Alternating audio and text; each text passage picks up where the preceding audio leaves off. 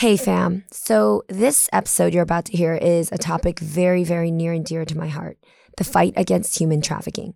For me, it's of the utmost importance to bring this to light. You know me, I never hold back, and I believe that truth is power. But truth can be hard to swallow and it can be ugly at times. So, in this episode, we do discuss in graphic detail stories of real girls and women who've gone through this system and some of the horrors that they've had to face including stories of torture and abortions. So if this is difficult to hear, please take care of yourself first. But I do hope that you take these stories to heart and join me in the fight to eradicate this epidemic. We need every single voice we can find, and we can do this together. I need you guys. Thank you.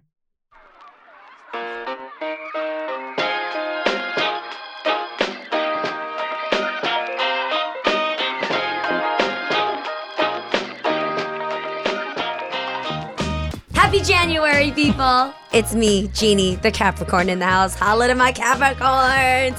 I heard, by the way, you're not a Capricorn, are you? Birthday's December 26th. Yes! That's my friend Tara. I'll tell you about her in a second. But I want to say a big happy January to everybody out there. Not only is it my birth month, the kickoff of the year, 2020 in the house, all new, refreshed uh, decade ahead of us, but it's also the month for trafficking awareness. Now, if you follow me on the gram, if you watch me on the reel, if you follow my Hello Hunnay series, or if you just know me, you know that I am a passionate advocate to fight human trafficking.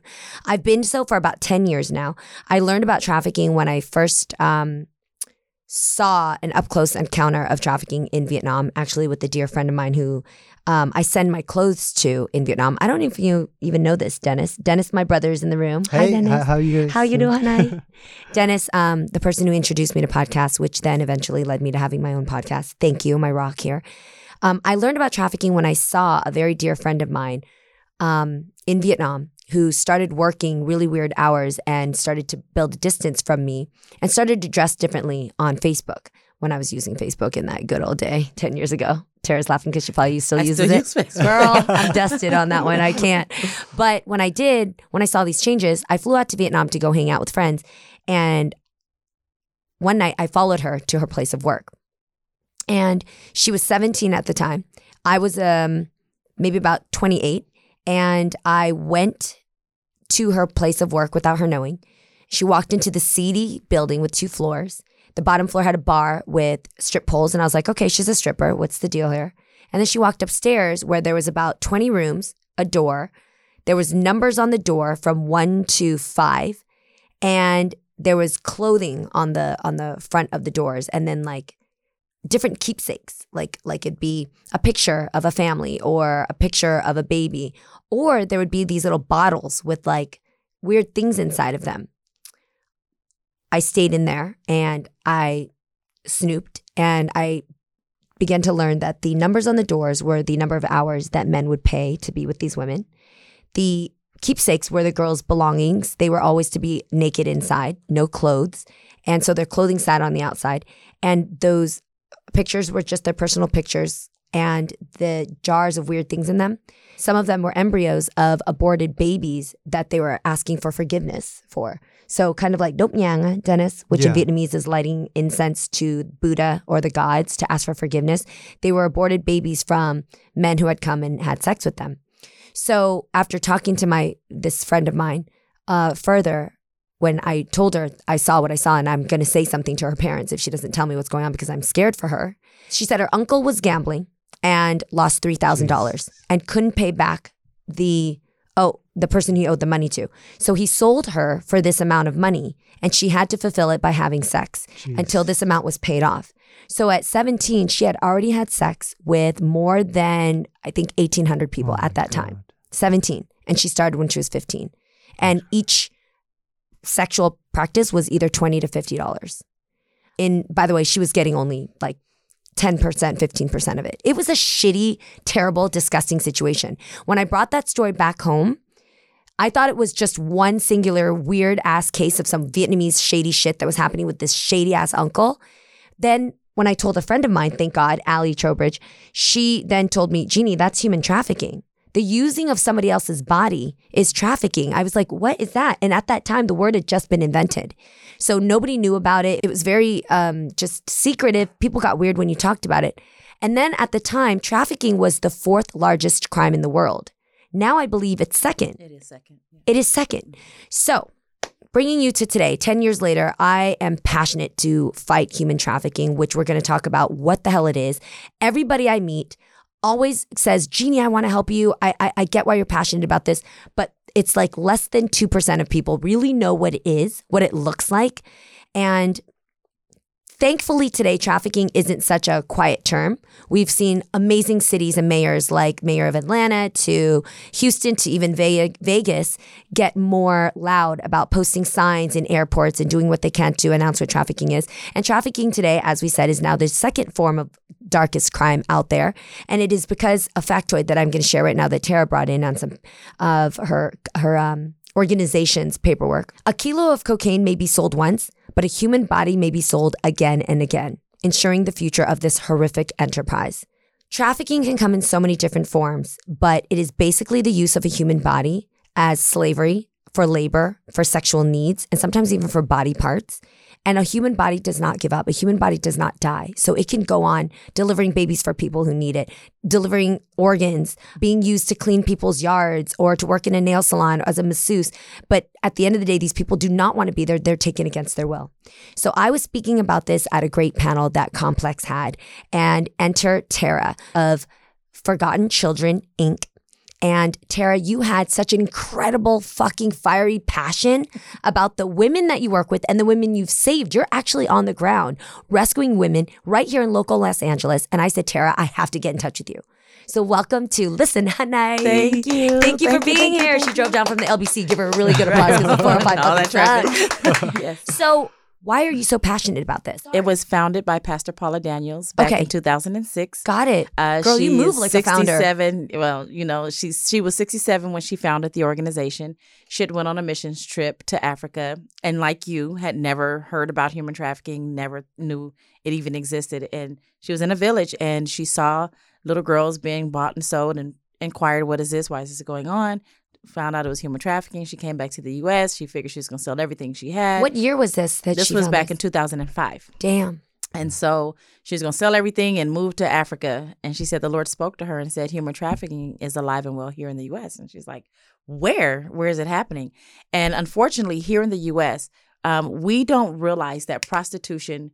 Um, that we've known for years and years and years. I grew up in South LA, and so the women who are on Figueroa or Western or just the streets we see every day, we see them as we say on the whole stroll, right? And we're like, those are just some prostitutes. Those are some hoes making some money. Mm. But what people don't understand is that all those girls, every single one of them on the street has a pimp. And the pimp is, well, and like you said, the term human trafficking is just being introduced, but we know pimping has been around forever, right? Yeah. And so Pimping ain't easy. Man, I ain't grew up easy, learning that. Pimping ain't easy because you know why? Because she hasn't made his money. And so now he has to do something about it. And so we did not realize that it was human trafficking because we didn't have a term for it. And so we thought that if a woman had a pimp and she gave him the money, if not, she got beat because he checked his hole, that it was not a big deal until we realized that whenever you are forced, coerced, or frauded to do something against your will, that is a crime.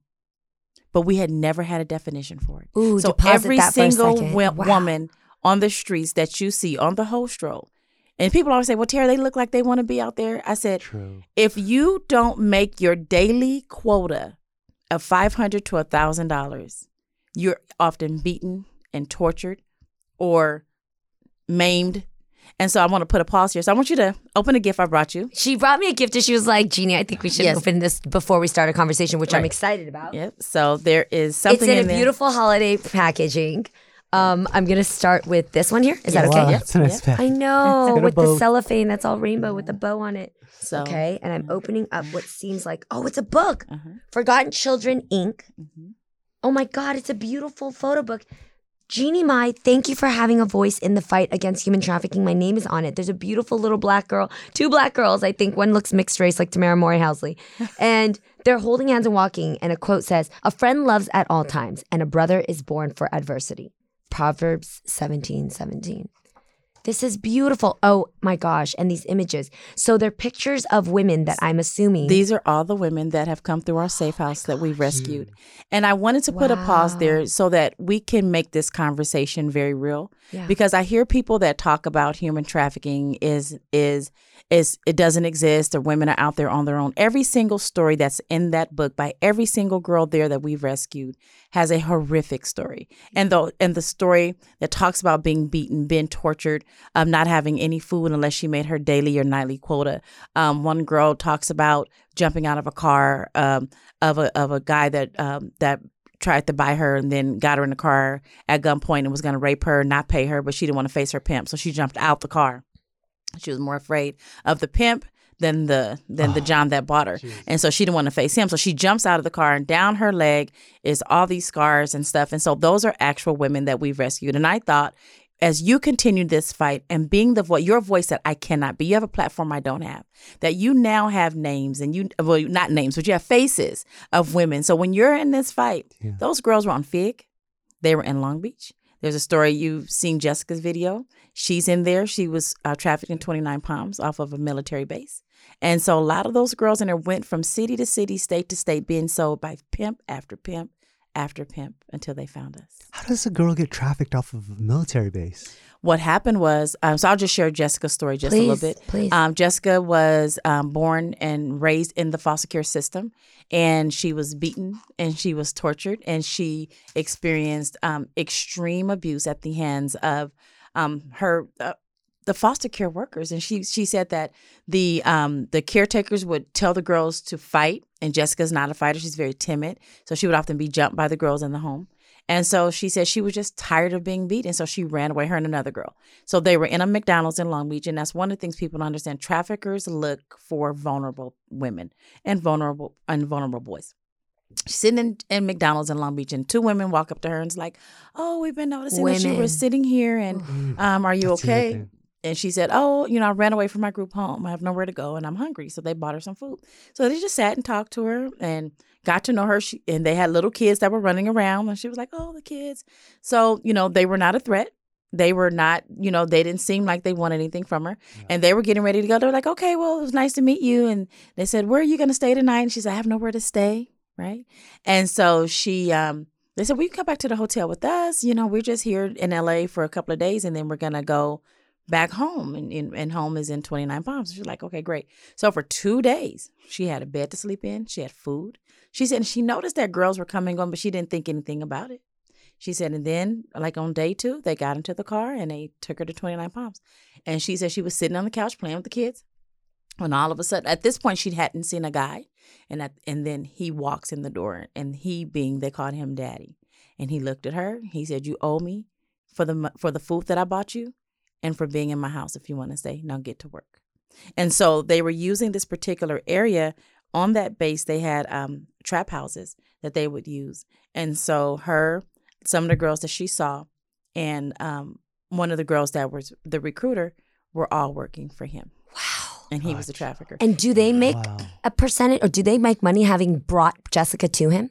Well, they didn't make any money, but they were in his good graces. And in the Like, human why would they do that? You know what I mean? Like, why would those women in what I think not a great situation, unless they think that they they they're like R. Kelly's defendants, like they think that they are in great situations. Well, in this particular why would they bring it was another a woman? girlfriend. It was his girlfriend and her mother.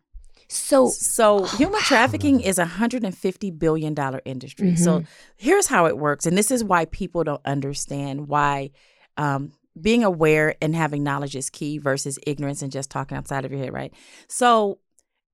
Um, a pimp will have what's called a stable. And you think of stable, you think of what? You think of horses, Horses. right? You have five to seven girls between the ages of 12 to 16. The average age a girl is trafficked is at the age of 12. Jessica was um, 17 when she was trafficked, but she had the mindset of a 12 year old. right, And so they make false promises and they tell these girls, we'll give you whatever you want, but you got to do something for me.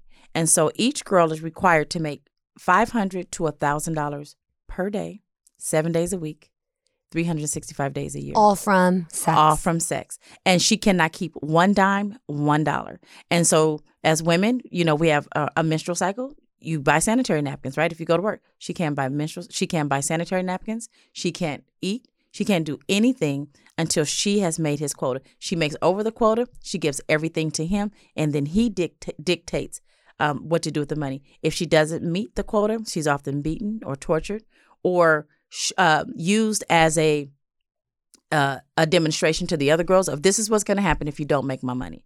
So if you have five to seven girls in a stable a day, this one person is making seven five thousand to seven thousand dollars on the backs of twelve to fourteen year old little girls every single day. Wow. It's awful. I remember reading that one woman, one young girl, can bring a trafficker from one hundred fifty to two hundred thousand dollars a year. Yeah.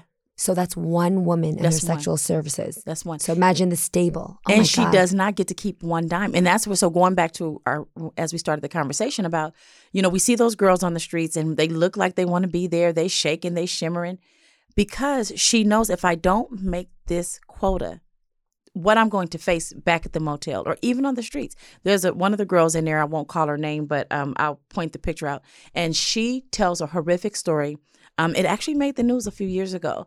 And she said they were on fig and there was one pimp. And so pimps are you know they have we name them. You have the gorilla pimp you have the finesse pimp you have the ceo pimp. The gorilla pimp is the one who beats the girls tortures them and does not care what happens afterwards. And so this particular guy on fig uh, one girl was talking back talking back to him and and he said oh you gonna talk back? Yeah and you're not gonna make my money. He had all the girls to gather around even girls that weren't in his stable.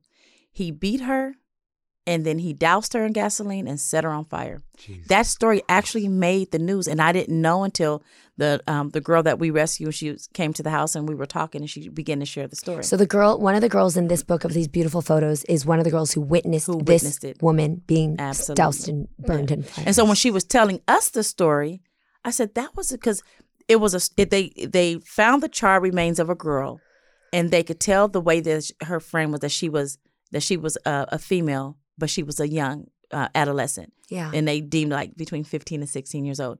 Well, she confirmed the story that I heard in the news like three to four years before I even met her. insane. You're reminding me of another story I heard in Vietnam. I took my mom a couple years ago to visit a shelter in Sapa, Vietnam, and there was this young woman who had been able to escape from her trafficker, but it was her third time that she had tried to escape. She had a couple of brandings of the gang because once you're purchased, just like you have a price tag, you have a branding so that you know what tribe you come from so other gangsters can't buy you because you belong to someone else. too. But right. But when she and here it happens with tattoos, right? Which we can talk about. But she had different brandings. But her third one she had managed to escape. The second one she got because when she tried to escape, both the girls got very far. She got caught. Both of them got brought back to the house that they were kept in. And he beheaded the girl, one of the girls that escaped, and locked the body in the room with the girl who had also tried to escape with her so that she could learn what could happen to her if she was going to do it again. So she lay there with a decapitated body. This little girl, she's 21 now, but she looked like when she was talking, she was like 10. And so going back to that vulnerability, I notice again, just to give you guys the signs for what these traffickers look for, they look for vulnerable women.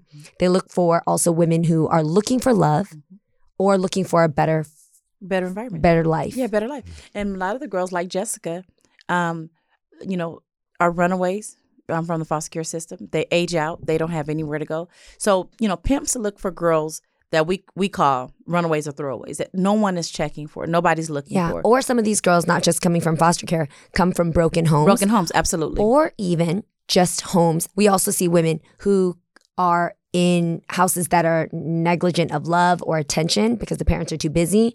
And so they go, go online and they start looking for a better job or fall in love, quote, from some dude that's promising them better things, meet him somewhere, and boom, it starts. It happens. and we call that grooming. Grooming, and that's right. what most people don't understand about grooming. You know, there's this stigma that, um, and it happens, you know, that girls are just snatched off the streets. It does happen. However, pimps are a little bit more savvy. They groom their victims because they want to get the, you know, most bang out of their buck. So they find out, um, you know, who you are. They get valuable information about your family. They find out, you know, that oh, you wanted those new Jordans. I can get you those Jordans, no string attached. You know, um, I, or I'll be your boyfriend, you know, and we'll fall in love and live happily ever after. And it'll be midway through the happily, right? That never comes after that. Then all of a sudden, he uses all the information that he's gotten on her to manipulate her and control her to go out to the streets. You know. And then if she tries to run, he'll say something like, "Remember, your mom lives at one two two Candy Cane Lane. Your brother goes to that school down the street. I'll kill your entire family." You know. And so when you're a minor and you you you know and and you're too afraid to tell, Yeah. you know, because now you're too afraid of what could happen.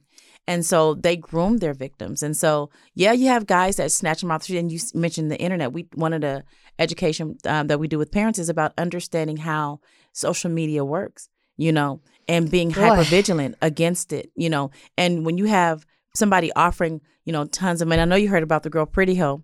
No, tell me about her. So Pretty Ho was an Instagram pimp, and she met a lot of her girls on Instagram. She promised them money, fame, fortune, and she had a huge stable. And you can look it up. And so she was just sentenced, um, and they found that she had one of the largest stables locally here in LA of girls that she pimped on the off the internet. Um, she met him on Instagram, and then they they met up and hooked up. All she used was coercion. Want to make some money, and of course, young girls, you come from the inner city. Even if you come from a good home, even a good home, your parents are not buying that you know iPhone 11. Right, right. You know, so she's and like, Pretty look, Ho probably has herself set up looking Set all up. dreamy. Yeah. When you Nails Google did, her- hair, everything. Like when the you Google expensive her, you'll of all see the pictures that she posted and everything, and it was through Damn. the Instagram posts and different things like that that they I'm were able Googling to 'cause I have find to see her this. and find out, you know, how she was grooming her victims. And again, and then once she got them into the, her stable, that's when she used force and fraud and coercion in order to keep those girls trapped into a That's life of human trafficking. 15 years is nothing. Um, wow. Well, Dennis is saying that because I pulled up on Google Pretty Ho and it says on a headline Pretty Ho gets 15 year sentence for sex trafficking. 15 years ain't shit. It's. And you've destroyed the mental and the lives of these women that are pretty much going to be ostracized from society and from themselves because they it, it takes half their life to kind of get through some of that mental damage that you've gotten. Yeah. The trauma that's experienced by a because think of it like this. You know, when you think about um sex, right? As as women, you know, we we're geared up to have sex with one person. But when you have to have sex with anywhere from 500 to 1000 men within a year in order to make a quota to so that you don't lose your life, can you imagine? And men pay and and at our safe house, we call the table. We always say if this table could talk we learned so much at that table of what men The pay for and the johns the demand those who Give who- us a breakdown, Tara. What what do they pay for? What is the because I know about rates in like Asia, Africa, places that Russia, Budapest. I just recently went to. What are the what's the price of a woman on the streets today? so i'm going to tell you so one of the girls in the book uh, told us that this guy paid her $500 and all he wanted her to do was to do um, uh, allow him to urinate on her give $500 for it. golden showers is what i think she Yeah, called it golden yeah. showers oh, I know about it from then- Kelly. Yes, And then um and then but for like two or three hours. So like he was paying in order for like so he w- didn't want to have sex. He just wanted to, to golden shower her, Domination. you know, Power. domination, right? And then another girl talks about that a guy paid her two hundred and fifty dollars just to put uh uh let him put safety pins through her vagina, um like things like that. So the men that are buying these girls have fetishes that they see in porn, right? So porn um, unfortunately plays a role in human trafficking Ooh, because okay, we gotta get men into this. want to live out those fantasies that they see in porn. And so they're not going to do it with their wives or their girlfriends. So they pay someone who they do not have any value for. So they Yeah. devalue her. She's nothing to me, right? And so they pay to do some of the most heinous, horrific things to these women. yeah. And now imagine being 12 Wow. and having some guy um, pay you a, a $500 to just do whatever I want to do to, to be you. destructive to you and your and your worth. right. That's the part. The part that really is demented about this entire thing, besides the disgusting ways to abuse somebody, is the destruction of someone's worth. It is so hard for a woman to build enough worth to stand up for herself just from society today, the way that we are not equal and the things that we already have to fight for and be respected for. But to have somebody completely shit on it and deteriorate it, that it's a, it's it takes a lot of therapy and a lot of support and a lot of fighting to actually build that worth back to survive. So that's why people like you and Forgotten Children Inc. are so instrumental to help to recuperate them because a lot of times that's damaged and it's done. I mean, you have a lifelong of mental illness and failed relationships. And then sometimes it's easier to just go back to that business because that's what you knew. And that's um unfortunately the hardest part. Even though we rescue the women, off the streets because of the like you mentioned the trauma. And so all of our entire staff and everyone within our organization, we are trauma trained. It's not just enough, and this is no knock on any human trafficking organization, but if your only goal is to rescue her and get her off the streets, that's just part of the battle. Yes. You know, we have to peel that onion back layer for layer. I want to hear just how to do that, Tara. More about these victims, more about survivors, and more about how you guys can help right after this break. Welcome back, everybody, to Listen Honey. This is a very special episode. If you know me well, you know that I'm a huge fighter against human trafficking. And I need some help and support from all of you out there because this crime has now grown to be the second largest form of dark crime the selling and usage of human bodies. I have with me Tara, who is not only an advocate, but she's a proud member of, of Forgotten Children, Inc. And you were just telling me an incredible story of somebody you had gotten from Tennessee. Yeah. Tell us about her. So um, we uh, rescued a girl that was from Tennessee, but uh, prior to her coming to Los Angeles, uh, she was molested and raped by her uncle at the age of 10. When she was 13, he took her to the doctor and had an IUD put in so that he can continue having sex with her without her getting pregnant. She came to LA when she was about 15, 16 years old. And when she got here, her sister was an actual madam. So when she, uh, her sister said, if you want to um, stay out here with me, you're going to have to get to work. Yeah. So Madam Sister- is basically a female pimp. F- female pimp. So sister puts her on the streets and and she goes to work. We got her because she was a part of a, a sting operation that the LAPD, uh, Long Beach Police Department, had put together, and they called us to get her. And so when we got her into the house, which most of the girls we rescue, when the first thirty days is what we consider a blackout period, and we take the girls to have um, to get examined, you know, because you know they've been it's a sex industry, so many of yeah. them Check have their health. STDs and you know chlamydia and gonorrhea and syphilis. Some of them have diseases they don't even realize that they have. And so she was complaining about um, just having some female issues and some pain. And when we took her, that's when we found out about the story about the IUD. And so the literally the IUD had absorbed into her body. oh my God. Oh it's my never supposed to be left in that long. I think It's four years is like max, it right? has never had been in there for ten years. Girl, Oh oh my my God. God. It's literally Wait, rotting. how long is it supposed to be in there? It's it's supposed to. What's the I, I don't average? know. I've never even Couple had years? an IUD. Oh It's like So- two to four. Right, but I know, And it's a really know, older sense of. well back in the day you know they they they changed it because of the copper was causing a lot of cervical Yeah. cancer. Exactly. and so they changed so you know she she probably got it at the time that they made the change. And so i'm still not real savvy about it. I just know that nothing is supposed to be and, and she had not been back to see an ob oh my since she had it in there. And so imagine so now she's a trafficking victim and she has this iud she's having female problems and we take her to the doctor only to discover that there was she had a lot of trauma. And that's the other thing is that a lot of the women have sexual trauma in their female parts because of all the sex and the pounding and the you know the abuse that happens Yeah. and so she had trauma and then she had this iud that absorbed into her body which was totally crazy Dude, and is she okay today? Did she suffer anything permanent as far as Um, damage and having reproductive? She sur- she work suffered from um, I can't. It, it's not cervical cancer. I can't think of what it is, but it, she does have some female issues. Yeah, and she's only like twenty seven. So, okay, a lot of you guys uh, are understanding how a woman can get trafficked. And we talked a little bit about how it can start, which is your frame of mind. I think it's it's honestly it comes from the home, comes from whether or not you're loved, if you're valued, if you understand your worth, Been abused. if you've been already abused. And for me, I only know one part of of those factors in my childhood. Um, and I think that's why that draws me such a correlation with these women. Having been a sexual abuse victim, it completely shreds the understanding of your rights and how worthy you are. When I was younger, th- that happened to me, and therefore it just made me feel like like a really bad injured dog, and I could not stand back up and turn into the woman with the voice that I am today. So that happened for a long time until I owned what happened to me and started to begin my healing.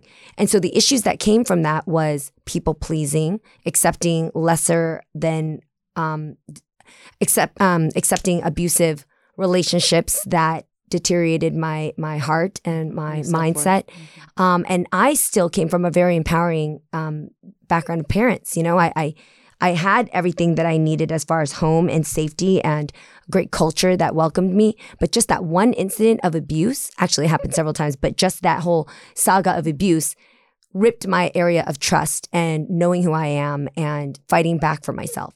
So the combination for women out there that don't come from loving households or have broken homes, don't have education, aren't surrounded by strong, supportive people, and are sexually abused, I mean, boom, you're a perfect target. Yeah, and I, and, you know, and it's really, um, thank you for sharing that because we hear that often, you Yeah. know, and um, and unfortunately, in our community, where women, um, demean other women that get caught up in this life, and and and the one thing I tell people, they'll always say, well, how come she just didn't leave? And I'll ask, did you leave the situation you were in?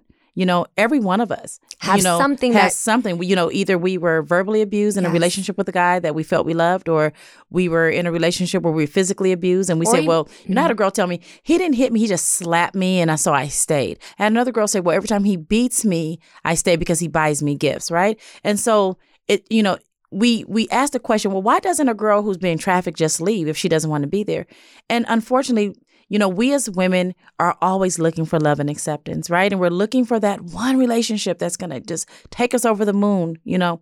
And you wake up and it's a horror film. And so a lot of these young women got caught up in trafficking when they were minors.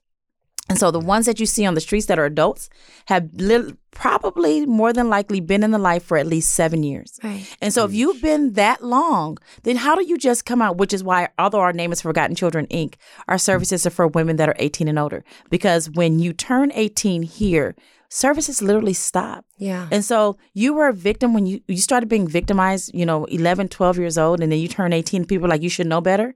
No, you know, so we're like, mm. you know, our goal is to is to bring her back, rehabilitate her, let her know that there's a safe place for her to heal. And then and then we go, we have to but we have to go back through the childhood and to, and, and through counseling before we can even address the issue of trafficking. Right. And how can the average person spot trafficking?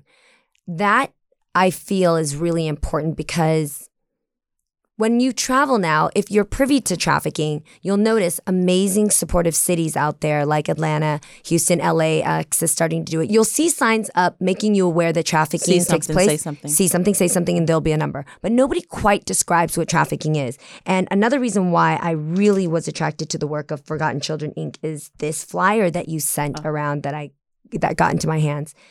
And it basically says there are more slaves now than any time in human history. Think about that, everybody. We know that we have a terrible history of slavery, for, mainly for African Americans, although I think a form of even Asians and um, a lot, there's been a form of slavery a lot in our history.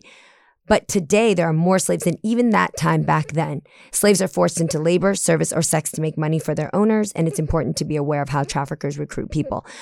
I'm going to take a picture of this flyer and post it up on my Instagram at the Jeannie Mai. Check it out in my Instagram story because here, Tara, you guys list six ways that you can spot what trafficking looks like. I'm going to read the first one because it's so familiar. You could be trafficked by your boyfriend. It's the number one tactic used to win a girl's complete trust. Recruiters will quote unquote boyfriend to lure a victim, isolate her from friends and family, then turn her over to a trafficker.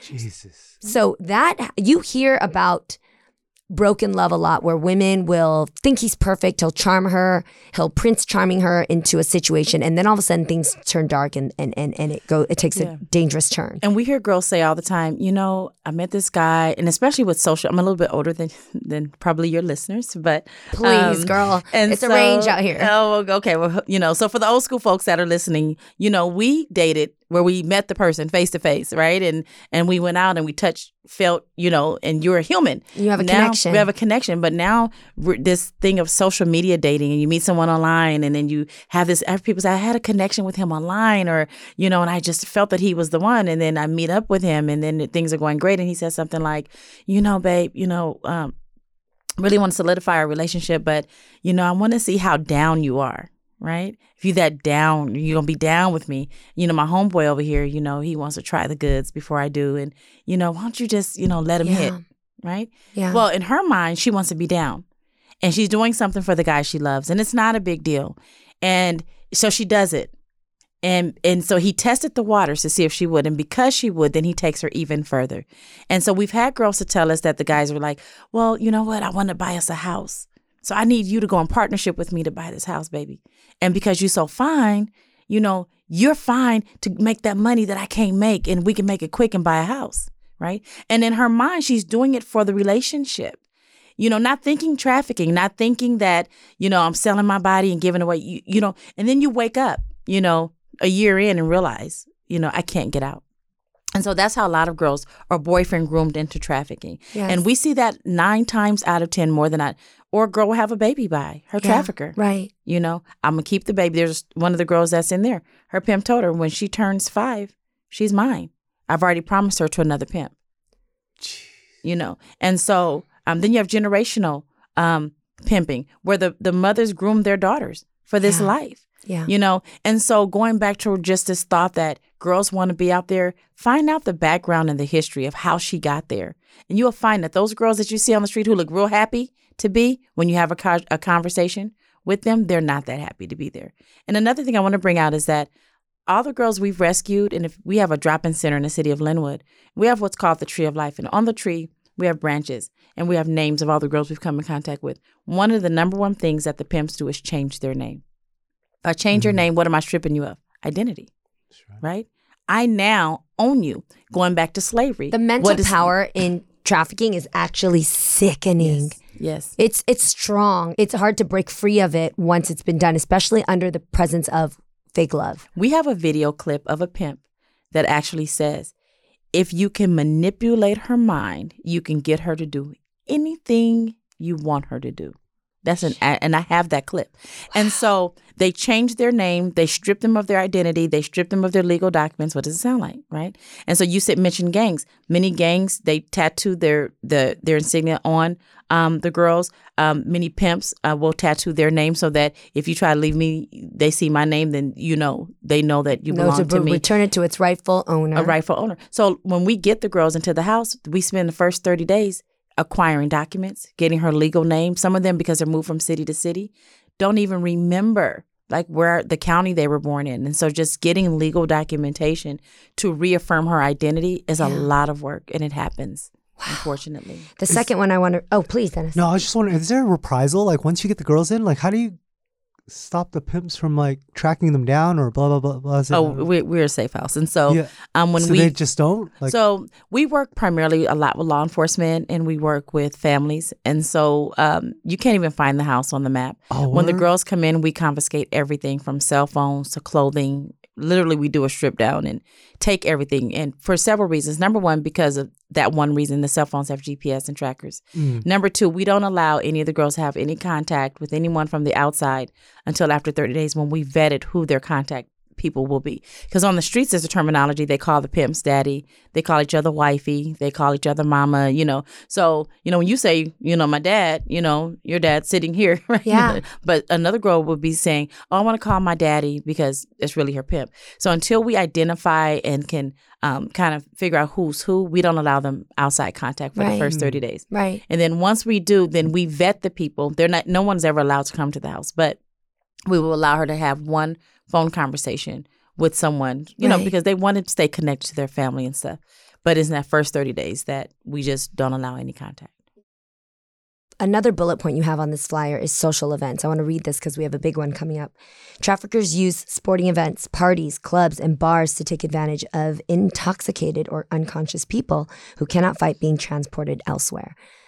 The Super Bowl happens to be one of the largest events that attract trafficking because imagine when a Super Bowl is hosted this year in Miami, you have an influx of tens of thousands of people from all different parts of the world flocking this airport, transitioning in hotels and ch- changing, you know, cabs. And so with that influx of people, it's hard to keep track of anybody looking odd or, you know, somebody being transported from one place to another against their will.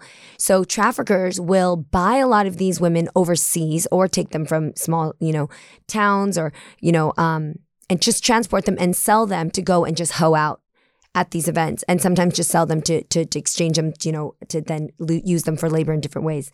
So whether it be a big sporting event like the Super Bowl or in your own neighborhood, how can you spot trafficking? Is that possible? Because for me, I know um, there was an incident I had at LAX where I was able to luckily detain two people who were trafficking two kids because the kid, one kid was crying, the other little girl was completely not acting like she belonged to the mommy and daddy who were standing in front of her. The mommy and daddy were arguing, and I saw them shuffling a lot of paperwork. And when I reported them and they got detained, the reason was because the dad said that the son was seven, the mom said he was actually five. Mm. So they were off in the ages. And the two didn't have their paperwork for the kids. So they knew right away that there was a funny situation here. Turned out that they were traffickers. They had taken the kids, one from Paraguay and one from um, Portugal. The little boy had swallowed so much cocaine in balloons that one of them burst, and that's why he was rubbing his stomach. Um, and they were being sold for the Super Bowl that year in the Bay Area, actually. And I only saw it because they were weird. I just knew that they were weird. The parents didn't seem like parents, and the kids didn't seem like they liked their damn parents. So, besides situations of just being present, we just have to be present, right? To actually just you see something and then say something.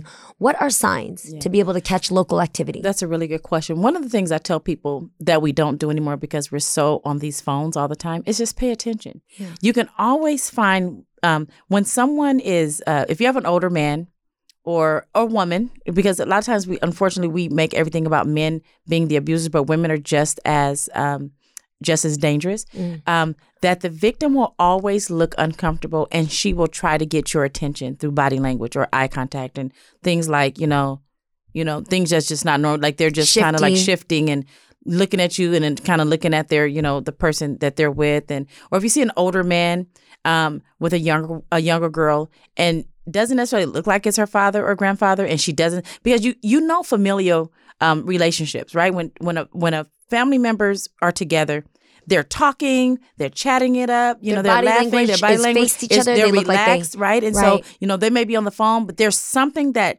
connects the two. When in a trafficking situation where um, the victim is being transported, whether she's a minor or an adult, there's it's an uncomfortableness that you can tell. You kind of read into. It's kind of like when you're out at a restaurant, and you see a couple fighting. Right, and you can tell that they're arguing because of the body language. Well, Totally. it's the same thing that happens with mm. trafficking. So if you just pay attention, just you know, like you, it just it was just something that just wasn't right because, because we you were all paying have the intuition of what safety looks exactly. like. But what happens in today's society, unfortunately, is that we be like, okay, that's their business. I ain't trying to judge nobody, right? We're so busy not judging that we mm. miss cues. Right. And, And and signs for help. Right. And so, you know, I tell people just pay attention, watch body language, number one. Number two, and I kind of, I will stop if something looks real fishy and, and I'll just stop and watch it. Um, if I'm, you know, getting on a, a train or just going somewhere, I'll just, I won't, I'll miss it in order to watch kind of what's going right. on. And if you just pay attention, so some of the signs, if she's, if the victim is looking uncomfortable, if you notice that there's some, some, is tense between the two that are traveling or walking or in the grocery store because human trafficking is hidden in plain sight. You know, and if you Google human trafficking, you'll find that it's right next door. It's your neighbor next door. It's the guy up the street. And if you really watch when he's with that person or he has that victim, that she will always be stiff, uncomfortable, look like she wants to break, but too afraid to break. Mm-hmm. And then you can kind of, you know, if you bold, I say report what you see. Some people will go up and you know say, "Hey, girl, how you doing?" Just to, you know, that's a little dangerous. Yeah. But if you do it, you may then uncover something. right. And what is the best contact number in a pinch to reach out to if you do see something like that? And that's the National Human Trafficking Hotline. Great. And that's 1 888 373 7888. That's 1 888 373 7888. You better They are- memorize, Tara. You They are memorize. amazing because what they will do, you can say, "Hey, you know what? I'm here on 65th and Broadway. I noticed a real weird situation.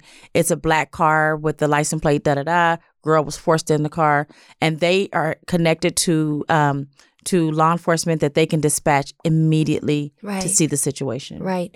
This is something I want to ask. Uh, uh, you're like my homegirl, so I feel safe asking you this. Where, um, in I was just telling Tara the reason why I was so excited to have you on is because you're so relatable with your factoids. Um, I'm a different type of person in the way that I think in the way that I, I I fight trafficking. Whereas some people are so rigid and formal, it's hard for me to relate to them about activity, common activity that I see. So my question to you is, when it comes to stripping, I have friends that are strippers. Mm-hmm. I have business owners that have owned clubs, and it's all valid. And I also, not only am I obviously protecting women that are that are in unsafe situations, I'm also protecting women who are making their bread. And if they happen to want to use their body in that way, all them, right? As long as they're safe. Mm-hmm. So I know that in trafficking, it is frowned upon to watch porn at all or attend strip clubs at all. But is what is the line when it comes to women who are willing to do and are in safe situations where they're making their money, whether they're a porn star or stripper, and the ones obviously that that are not? Like, how do we know? And is supporting some strip clubs bad for the advocacy against trafficking? Period. Yes, and I'm gonna tell you why. Okay. Because what happens is that, um, unfortunately, it's about supply and demand. Okay, so why do men go to strip clubs? Because They go to strip clubs because they want to see women, right? Well, so she, so the the on the flip side, she's she's just making her money, you know, trying to, and I and I've known strippers that use um their um stripping to go through school and things like that, right? So this conversation is not about her; it's about the demand. And what happens is that every time men frequent sex, uh, uh strip clubs, or they per, or they watch porn, they want to act out and fulfill that fantasy. It's just like I tell people, like you know, um, when we were coming up, you got high, right? You smoked a joint, but as I got into high school, you started smoking chronic. A lot of my friends that smoke chronic are now doped out and they're drugged out, right? Because everything, the small thing leads to the big thing, leads to the next big thing, leads to the next big thing. right. And so while he'll go to strip club and he'll make it rain on her, but after a while his appetite is going to change and they want him younger and younger. And they want the one that's going to do more and more and more. And unfortunately, women that work in the strip club and that unfortunately that industry will always be, after a while, she's no longer the appetite of the moment. They want a younger girl. So if you notice, if you look at some strip clubs, you'll notice that the girls will look younger and younger. Even if she's 21, they'll look, they'll get a 21 year old that almost looks like a child. Real quick story. I was in a conference um, in in um, in DC back in June, and they were talking about how now men can buy sex dolls that are childlike sex dolls, Whoa. And, and you can, and they said you it's can, legal? and it is legal. It's a no, sex doll. it's legal. And you can buy a child sex doll. But here's the thing this is what made me Why is so it legal gross to have sex with children, but it's okay to sell things that entertain or fantasize that? because you're just because you're just fulfilling a fantasy. Oh, it's not doing any harm, right? So equate that back to the strip club. So you have a lot of men that have these fantasies. So these kids that they now are making dolls to where they feel like skin. They're not plasticky. They have facial, you know, like children, and men are buying them. They are buying them in droves. And so, unfortunately, while the woman that is just really out there to make her money and she's safe, right, doesn't understand that she's fueling the desire of that supply and demand for this guy. Men like having sex with little girls. They want what's fresh and little boys. They want that that kind of like that that fr- they'll go to a strip club, you know, and they'll get they, you know, they get their rocks off for the moment, but he really don't want her. He's just trying to fulfill Of that course, thing. of course. Right? And so she's Yeah. for the moment. But what he really wants is something a little bit fresher, something Right. a little bit younger, something a little bit, you know, tender Yeah. right? And so that's why, unfortunately, children are the prime target of sex trafficking. Most of those girls that are in strip clubs, and I would love to talk to a few of them. And I'm not saying so, I'm not trying to offend anyone. Sure. But I, I can guarantee you, if we peel back the layers, you're going to have some child sexual abuse. You're going to have some um, some situations where she got into and she couldn't get out. You know, Right, there right. are some women that strip because they, I, you know, we have a, a class in jail, and I was asked, you know, what you want to be when you grow up? Girls, I want to be a stripper. so she Yeah. was like, I just love. She's like, I just love making the money. And there are those, Yeah. but there are those that when you peel back the layer, the trauma and the abuse, and so my body becomes the thing that I use to control. You pay me, right? I don't have a pimp, but you pay me, but I got control over this. Oh, you want some more of that? You're gonna have to pay me. So it, it, it's another form of power and control. Right. It's also limiting. It's limiting to only know that you could use your body or only think that you could use your body. So even though you think it's power that you're giving your body, you're actually just staying safely in what you think you're only capable of Yeah. because it's easy. And to go back to something you said earlier, which I thought was really great, it's about the mind. And that's why one of the things that uh, we are a faith based organization and we do what's called Battlefield of the Mind by Joyce Meyer. I love and, that book. Yeah, and we really re- help them to reclaim their mindset Yeah. because that's what's most important. And I will say this much, you know, as a woman, you know, and I'm married now, um, but I've come to realize that my body is the greatest thing that God has blessed me with. Hmm. And it is beautiful. It's a beautiful thing. And no one has the right to abuse it or mistreat it. And it wasn't made to have multiple partners and multiple partners and the trauma that comes. But I've had to learn that as I um, as I've grown to love myself. And it's the same thing we try to teach our girls. Once you fall in love with who you are, you'll realize I don't need multiple partners. I don't need nobody banging me up and flipping me upside down and oh no and all that stuff. That this thing is meant, and I tell the girls all the time, you know, Miss Kitty doesn't need a whole lot of mileage. Cause she'll get a little old too, you know. So you want to preserve her, you know. Right, right. So, and we don't think about that when Right. we're young or or the things. And so again, you know, not to offend anyone, but back to answering your question, a girl that's just trying to make a dollar out of fifteen cents doesn't have any ill intent, but what she's doing is is fueling the supply and demand of men who do have the Right. ill intent. Right. I understand that. Thank you for breaking that down. You are such a wealth of knowledge, Tara. You're such a gift. So, first thing I'm asking all you listeners to do is to take heart, really take a moment after you turn off this podcast and think about your mind and how present it is. Um, when you are at work or when you're cooking a meal, that's easy to be present because you have to get something done or you're or you're you know getting paid. But I'm talking about how present are you when you're walking down the street, when you're at the grocery store, when you're in the parking lot, when you're getting your bags out of baggage claim At your kid's school. at your kid's school. Yeah. I even have a story of a woman who noticed after two years that her the house next door always had its blind blinds drawn. And whenever the station wagon would pull up she always noticed different heads of children in the car. And then it would pull up to the garage. The garage door would open pull in close right away. There would never be a window open. And just one day she um, saw the station wagon drive out, but she knew that there were lots of kids in there because they were always be kind of dropped off inside and then the station wagon left alone. She went and knocked on the door, knocked on the door. Nobody answered. So she opened the little mail hole of the door, looked in, said, Hello, hello. My name is Agnes. I live next door. Hello. And a little head, little boy came out and said, Shh, he's going to come back. You got to run. You've got to hide. And so she knew what was going on. She said, she said, I'm going to give you a piece of paper, write down what is the situation. And he didn't know how to write, so he gave it to the older girl that was in there, a 13 year old Spanish girl. And she wrote, We need help. Um, we have a man, his name is, uh, his name is Idris. He's going to come back. We just need help. There's 18 of us in here. So she called some type of team, and a team came and basically raided the house. And there was actually 18 kids he brought home. He, they waited for him, staked at the house. Five more came home and arrested him. He was basically running a porn studio for children in the house, and the kids were sold. Half of the kids were sold by their parents Mm. to make the money. It's insane. I know. And this, Where um, was that, Judy? yeah, this was crazy. This was actually It's not um, in America, right? no, this was. This was in Pennsylvania. Pennsylvania. Yeah. So, all to say, be aware. That's the number one thing I'm going to ask you guys as you guys are listening to this podcast. I know it's either because you like me, thank you so much, honey, thank you, thank you, or you fell upon it because you guys rated, reviewed it, and you got it to trend on your podcast channel. So, thank you for doing that. But the main thing I want you to know is that you too can fight trafficking. You don't have to do anything major and official. The first thing I'm going to ask you to do is to be present. Be present in your environment.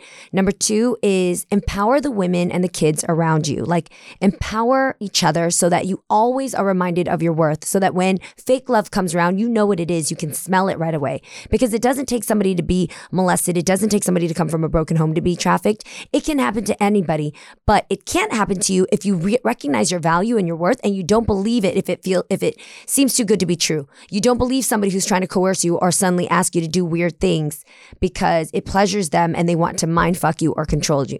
So empower one another, hold each other tight. And then what I would do is support forgotten children. How do we support you guys? So you can visit us, and and so we are privately funded. So we're always looking for donations and and volunteers and people that care. Unfortunately, we do not allow men to volunteer for obvious reasons, um, but we're always looking for great people that just want to do um, good work. And so they can visit us at www.forgottenchildreninc.org. Again, that's www. www.forgottenchildreninc. I don't even think you have to say the www because if it, I know, if Forgotten somebody Children doesn't even get that by now, I think you're an asshole. Yeah, yeah. You're so- so dumb. Just forgotten, forgotten children, forgotten children Inc.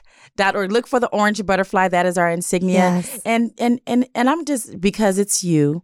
I'm gonna give out my my personal cell that people can call Oh wow! if they have a question. Yo. So well, well, this is the uh, Forgotten Children Inc. cell. Uh, Yes, that yes. you just, you know, and, and, all so- y'all respect my friend out there. I will come for you if you do anything dumb, please. But if you are in a situation and you just need to talk or you have you want to know if the situation you're experiencing is trafficking, give me a call at 310 871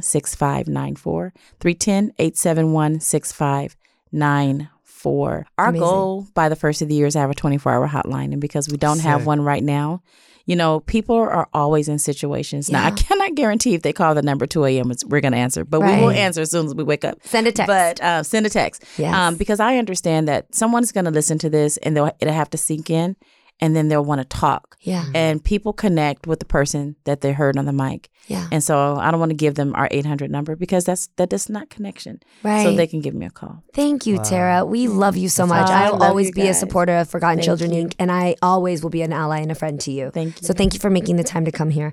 Um, for all of you listeners out there, I hope we fed your bellies with so much knowledge and um, hope to fight this together if you help us. So please do rate, review, and subscribe. Rate, review, and subscribe. Always. That keeps my channel on. It keeps me engaged with you to know what you took from this conversation. Do send a screenshot of a moment that you heard from this podcast that you can take away to your followers or your friends and for your channels. So screenshot any part of what Tara taught you today. Write it out and send me a DM. I'm going to be reposting it at the Jeannie Mai is my Instagram. And please do share this podcast with somebody else. I'm asking for one person. Anybody out there who either does know about trafficking, is in a situation that could be like trafficking, or somebody who has no idea but loves to learn and be woke, please do share this episode with them. I it means so much to me that you even took the time to listen to this. Together we spread the word and we can save these women and children. I love you guys. Thank you for tuning in, and I'll see you next week.